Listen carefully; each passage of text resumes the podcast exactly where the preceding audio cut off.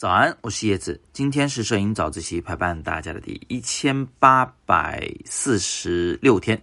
那今天呢，我想给大家讲解一个比较基础的知识点，就是有关这个低速快门或者说是慢速快门，它到底是怎么回事儿？这里首先涉及到一个问题，就是快门是什么？快门呢是相机机身里边的一个结构，它是一个像门一样的结构。当它打开时，相机可以捕捉外界光线，那当它关上时呢？相机就不再捕捉外界光线了，进去的那些光才可以生成影像。当然了，这个快门也不一定都是在机身里面，它也可能会安装在镜头里边。只要它可以打开和关上，可以放进来一点光，可以阻挡不想要的光就可以了。所以“快门”这个词其实起的还是非常贴切的，就是很快的一张门嘛。它的开关速度真的是非常快的。那什么叫高速快门呢？是关门的速度更快吗？不是，这个开关的速度还是一样的，只不过呢是这个快门打开的那个时间间隔更短。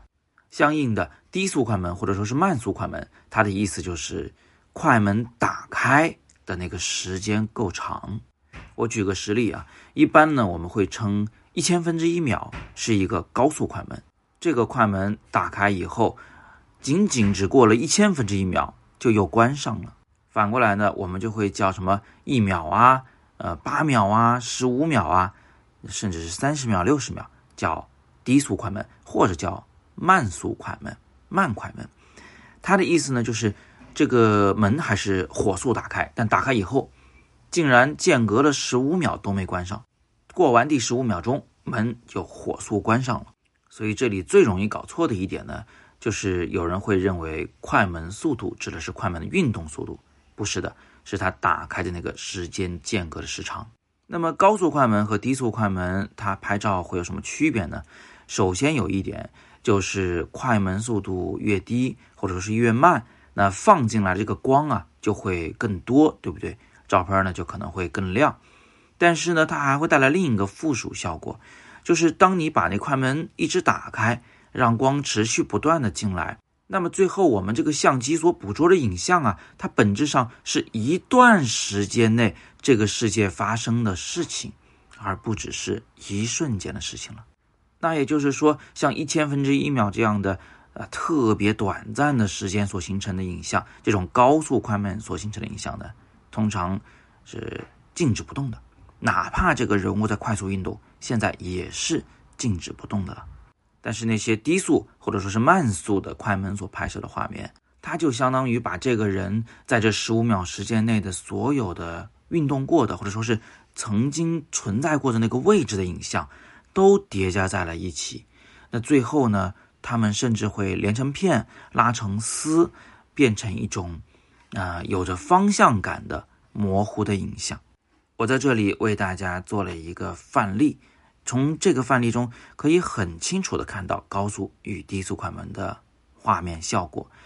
第一张照片是高速快门拍摄的，那这个画面虽然这个花球也在旋转，但是呢，呃，画面是是非常清晰的，每一朵小花都看得清清楚楚，就像它是静止的一样，因为这是一千分之一秒之内发生的事情。但第二张照片，我用的是一个四秒钟的低速快门拍摄的，那拍出来以后啊，很多小花都变成了一个横向的模糊的效果，就好像是嗯一个画，一个油画刚画上去还没干，就被我们用手指在左右方向上涂抹了一样，这个呢就叫镜像模糊，是低速快门的典型效果。当然，想拍出这样的效果，不仅要低速快门，还要你拍的那个事物真的在运动才行。我们呢，因此常常会用它来拍摄，比如说人潮涌动的画面，那个人群呢会变成流水。那我们还会用它拍摄湍急的小溪流，呃，那个水呢会变成一种流动的雾气。我们也会用它来拍摄车流，车开过去以后。会在他的身后留下长长的车灯的尾巴，留下一条红红的线条。那么，通过今天的早自习呢，希望让摄影的初学者们搞清楚了一件事情，就是什么叫低速快门，以及低速快门的作用。那如果你已经是摄影的老手了，那还是非常高兴你坚持听完了今天的早自习。欢迎你把今天的这个知识点啊分享给那些刚开始学摄影的朋友们，因为他们或许是真的需要这样的基础知识。那么今天我们就聊这么多。